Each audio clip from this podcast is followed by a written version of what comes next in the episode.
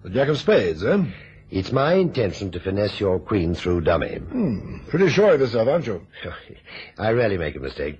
If the queen of spades is in your hand, then the rest are mine. Do you concede, Sir Edward? Yes, rot it, yes. You're too good for me, Mason, and I consider myself to be a better than average at bridge. Anyway, thanks for the game, you two. Pleasure. Any time, Sir Edward. I'd like to partner you in a game sometime, Mason. How does a person get hold of you? Oh, I suppose the office is easiest. Assignments unlimited. It's in the book, Grosvenor 5995. Grosvenor. That's in the West End, isn't it? Yes, we're at 33 Half Moon Street.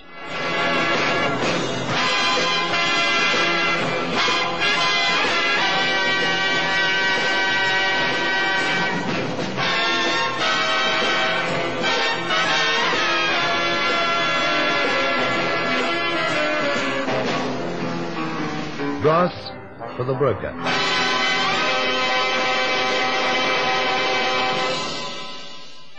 Tanning Row is a gloomy part of the East End of London that sadly survived the Holocaust of war. Cramped into its bleak tenements are the labourers and layabouts of Dockland, the decent and the despicable. Here, cheek by jowl, swarm the manipulators and the manipulated, a kaleidoscope of humanity shuffling to and from its means of survival. Into a damp, grey, barn-like building moves a girl. She moves with a purposeful tread, her head held high and hooded against the bitter wind that moans in from the river.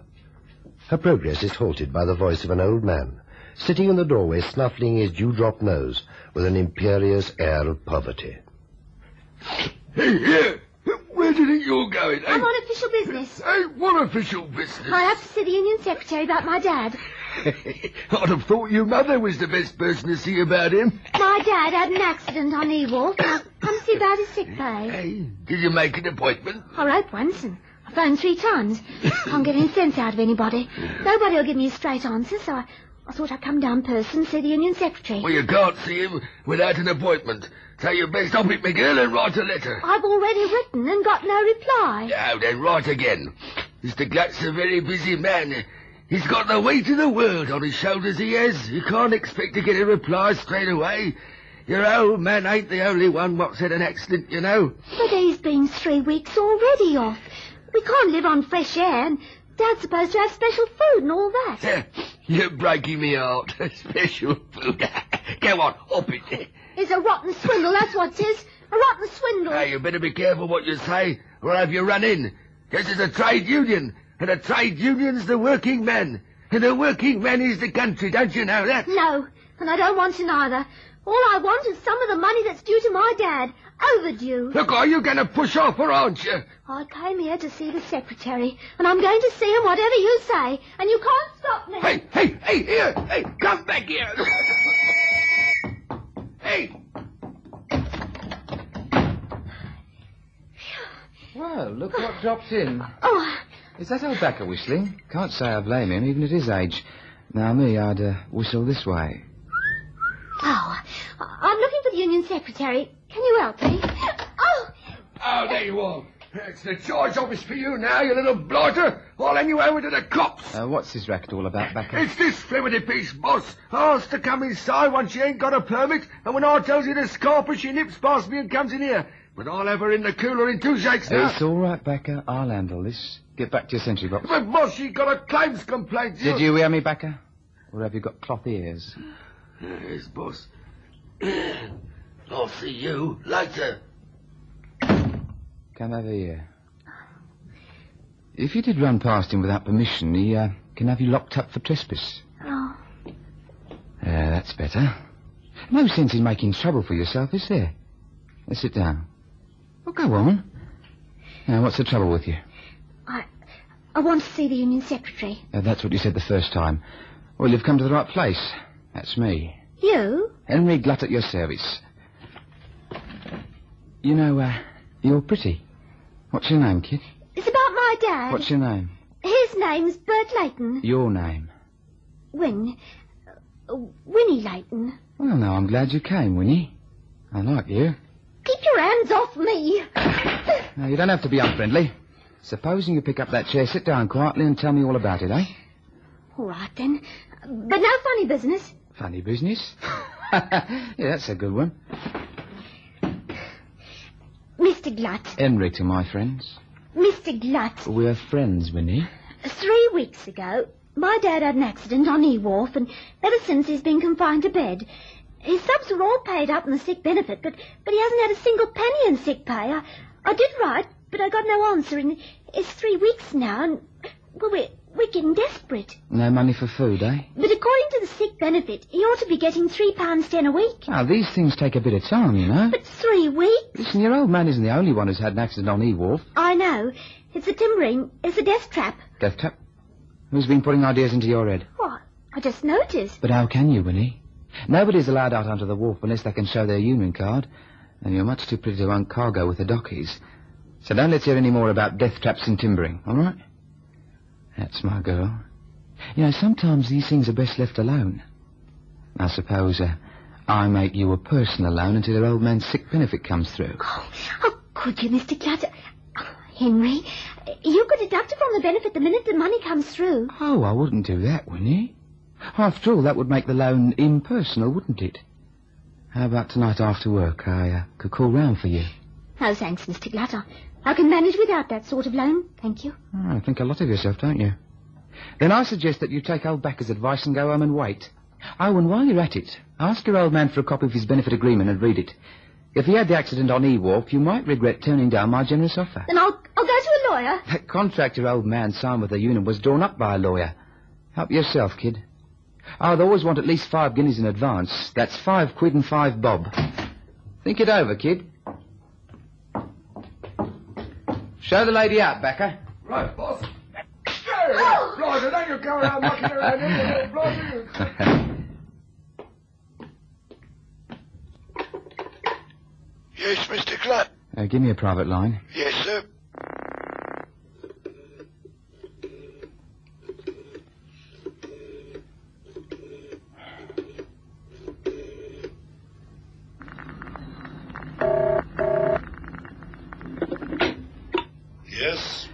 It's me, boss, Glut. I hope it's important, using the private line during working hours. You said I was never to take a chance, boss. Let's hear what you have to say, Glut. Yeah, one of the timbering injuries on E-Wharf, boss, he's been laid up for three weeks and he's starting to beef about the sick benefit. He sent his daughter round for an answer and she says E-Wharf is a death trap and she's going to see a lawyer.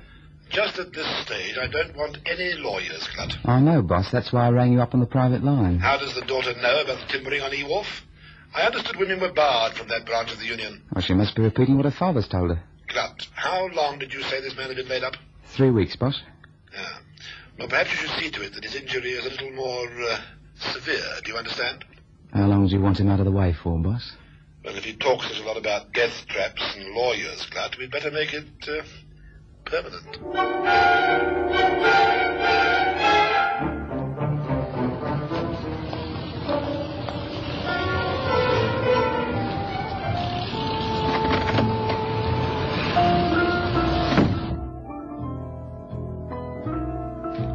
That you, Winnie? Yes, Dad.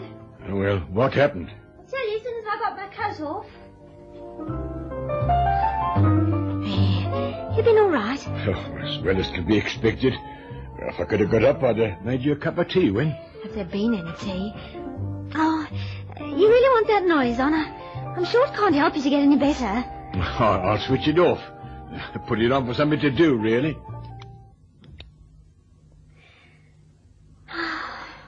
Well, what's the matter, love? Didn't it go too well? Oh, it didn't go at all. Oh, I can tell you're upset. You, you never even gave me a kiss. What a daughter to have. There. now, uh, tell me what happened, Win. Well, Henry Glutt, who runs the union, is a wolf and a crook.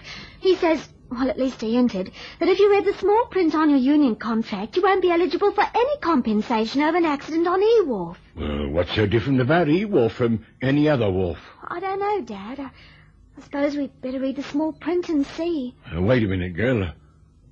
I haven't got my copy of the contract. Why? Where is it then? Well, a fella came round from the union about a week ago. He said he wanted the contract for checking.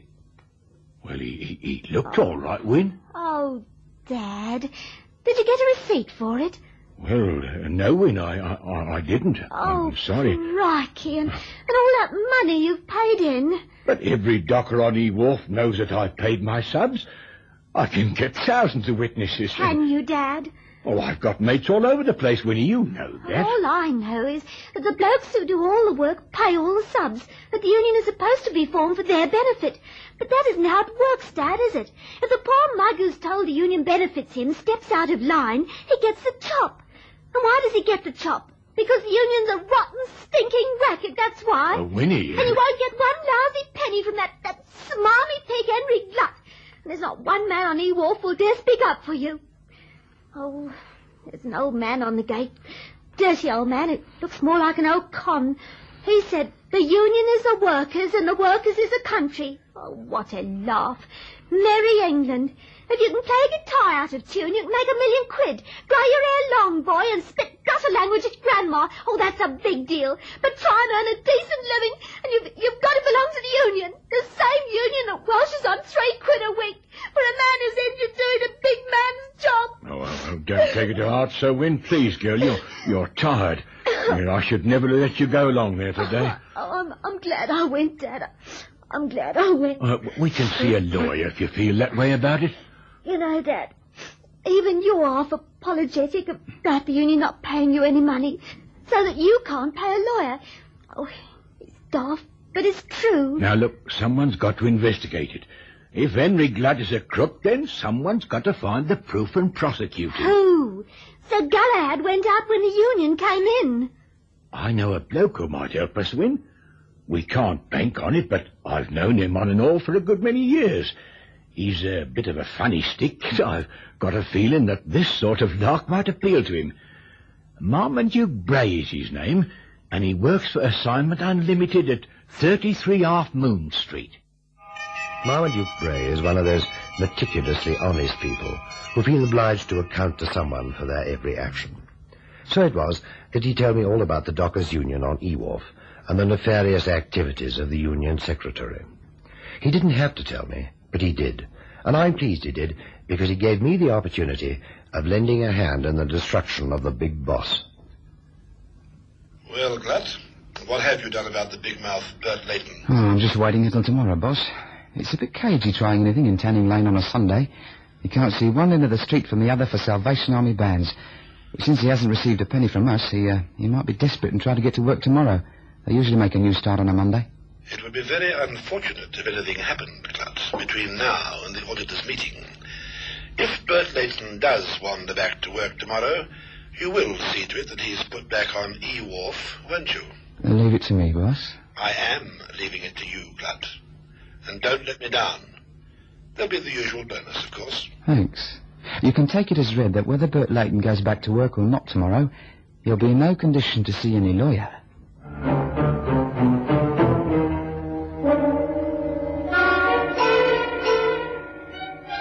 Haven't the faintest idea what you can do, Marmee, but you're my only hope. I've always paid my subs. I never missed a week. It's wicked that they should be allowed to get away with it, Mr. Bray. Surely a man's entitled to know where his money's going. In these kinds of rackets, Winnie, there's usually a big boss in the background who manipulates the deal. Your smarmy Henry Glutz is probably nothing more than a cat's paw in the whole organization. Now, you say this man came round from the union and took your contract form. Yes, that's right. And you didn't ask for a receipt because you had no reason to suspect that everything wasn't above board. Well, it's the first time I've been off sick, you see. The first time in ten years. That's when May, when his mum died. And since then, Win's kept house and I haven't had a day's lay off. And now this. Ned Bradley was off for two weeks a while ago, and I asked him if he got his full benefit. Oh, he said he had, but I could see by the look in his eye that he was lying. You see, Mr. Bray, they, they all seem to be afraid of something. That something is a quick knife thrust in the dark, a bad beating in a lonely alley, an unaccountable fatal accident. Do you think it's as bad as that, Marmee? If you cause trouble, stay in line with the union and you're okay. You know, even in an election where they know the vote is secret, these men are afraid to vote the other way, afraid they might betray themselves in a look. However, that doesn't buy the baby a new frock. I've got to find out what goes on at E-Wharf and have a chat with the dockers at work. You know, they feel safe when they're busy, and that's when I'll pick up a few facts given me in an unguarded moment. But, Mr. Bray, you can't get onto E-Dock. You haven't got a union card. No, I haven't. You're not thinking of climbing over the gate or anything, are you, Marmee? Nothing as energetic as that. Do you have a photograph on those union cards? no, no, just the name and serial number. You see, I want to be one of the workers. We're about the same size, you and me, Bert. I'll borrow your working clothes tomorrow and your union card. How many men work on E-Wharf? Uh, nearly 300 all told. And nobody's going to notice a new face. Tomorrow morning at six o'clock sharp, Mr. Bert Layton will walk through the dock gates onto E-Wharf.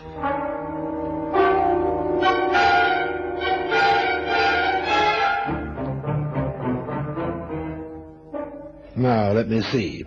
If I finesse your king of clubs through dummy, and that's exactly what I'm going to do, then my queen is good, and I have the last trump. Agreed? Yes? A small slam in hearts. Mason, you're the best partner I ever had. Fabulous bidding. Game and rubber. Well, who's for another? Hmm? Oh, nobody. All right, then I'll buy you a drink. I never thought we'd make it a small slam, Mason. I confess I had the jitters when you've been up to it. If you'd let a diamond on the second lead, you'd have made a grand slam. I bid six to give you a marginal error of one. Are you suggesting that I threw a trick away? No. Oh. I'm telling you that you threw a trick away. You've got a confounded impertinence, Mason. And a truculent partner, it seems. It is, after all, only a game, Sir Edward, and the stakes were a penny a hundred. Yes, I suppose so. But I still think it's a dirty trick to diminish my triumph. You place a great store on being successful, don't you? It's more necessary to me than life. Fame is the spur and all that jazz. Oh, scoff if you like, but I have a title, and that elevation from my beginnings as a dock labourer. From woolsacks at the docks to the woolsack in Parliament in thirty years is no mean achievement. I'll go along with that, even if you say so. Tell me, Sir Edward, uh, do you know anything about dockers' trade unions? Oh, great jumping. Catfish, old boy. I'm the chairman of half a dozen of them. I ought to know. Why do you ask? I wondered how compensation is paid to men who are injured working on the job. Well, they have a sick benefit which pays them enough to live on when they're sick. More than we did in my day, I can tell you. I didn't mean sickness. I was referring specifically to an injury. Ah, well, now there we have to watch it a bit. The law will not allow us to extract an indemnity signature from the worker, so when he gets hurt, we have to be careful that he doesn't get any big ideas and sue the company responsible. You have to watch it carefully, you know. The whole place is full of barrack room lawyers these days. Fortunately, most of the workers are too ignorant or too stupid to do anything about it. That sounds great coming from a Labour MP. Well, the truth is, old boy, I never could stand the smelly proletariat. but don't let my voters know. So it's vested interest that the dock is up against. That's right, old boy. Vested interest. Beautiful word, that, hmm? Now let's have that drink, shall we? After all, it can't concern you, can it? Or your men, for that matter.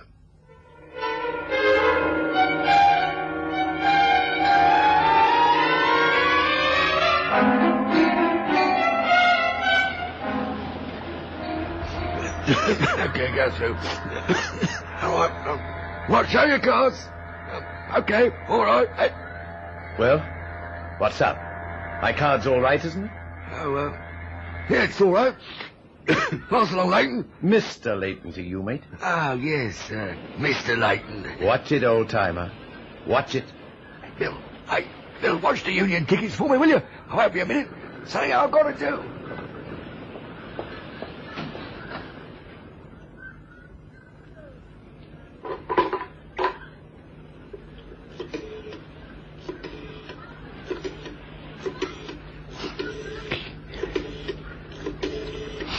Come on.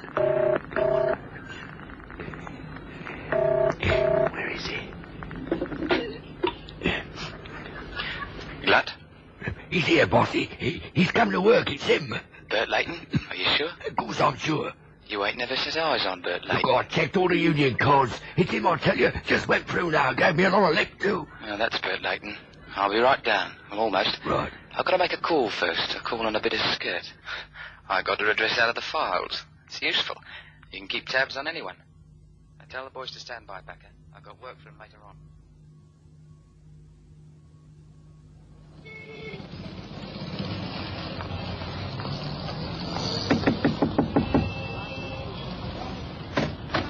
Hello, Winnie. Surprised to see me? You, Henry Glutt. What you doing here? I heard your old man's gone back to work. Yes. Y- yes, that's right. Uh, You can't come in. Oh, yes, I can. It looks bonkers gassing on a doorstep, and uh, anyway, I bet you're all alone. That's better. That's much more cosy. And you're a cosy little piece, Winnie. Leave me go. Leave me alone. Just a little kiss to start off with, eh? The fellows are all mad at your old man, Winnie. They say he's got too much lip. I wouldn't be surprised if he didn't get beaten up real bad. Do you know that? Beaten up.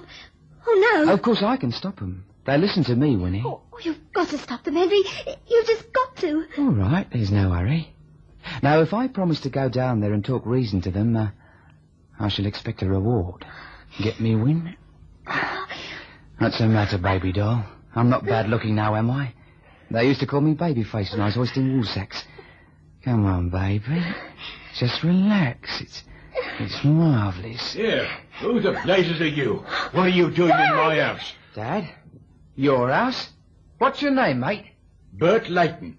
Winnie, who is this greasy yob? Then, then if you're Bert Layton, who was it went into E-Wharf this morning on your union card?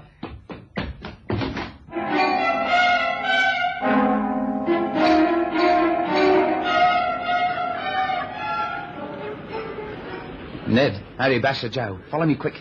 Anyone know where Bert Layton's working? He's working alone under the jetty on maintenance. Like you said, boss. Yeah, I see him. Now, no mercy, boys. It don't matter how much noise he makes, nobody is going to notice anything.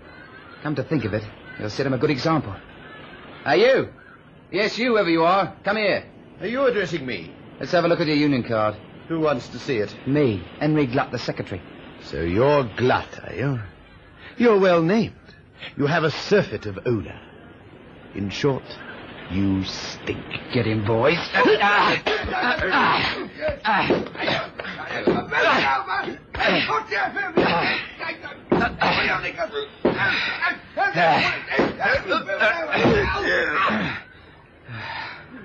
Well, I enjoyed that. I haven't had a good fight in months. Oh, no, Don't try and sneak away. It's your turn now. Don't you touch me. I'm the secretary. I won't touch you for longer than necessary, I assure you. Now, I want an answer to my question. Before I put it, I want you to be quite sure that I'm in earnest. So I think a broken nose and the violent removal of your teeth would be a good start.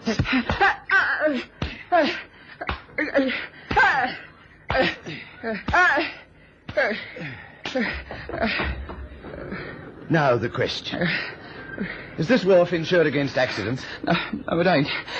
Don't hit me again. Is it insured at all? No, it ain't. Oh, boy. Uh, Somebody's going to be very sorry he didn't shell out a little brass for the broker. Suddenly, my bridge partner in the club, Sir Edward Carpenter, became conspicuous by his absence. I asked one of our erstwhile opponents what had happened to him. Carpenter? Didn't you read about it? Oh, awful scandal, old boy. He owned a wharf, apparently, and didn't insure it. Well, the inevitable happened. It burnt to the ground one night and left Carpenter bankrupt. He couldn't take it, poor fellow. Shot himself with his army revolver.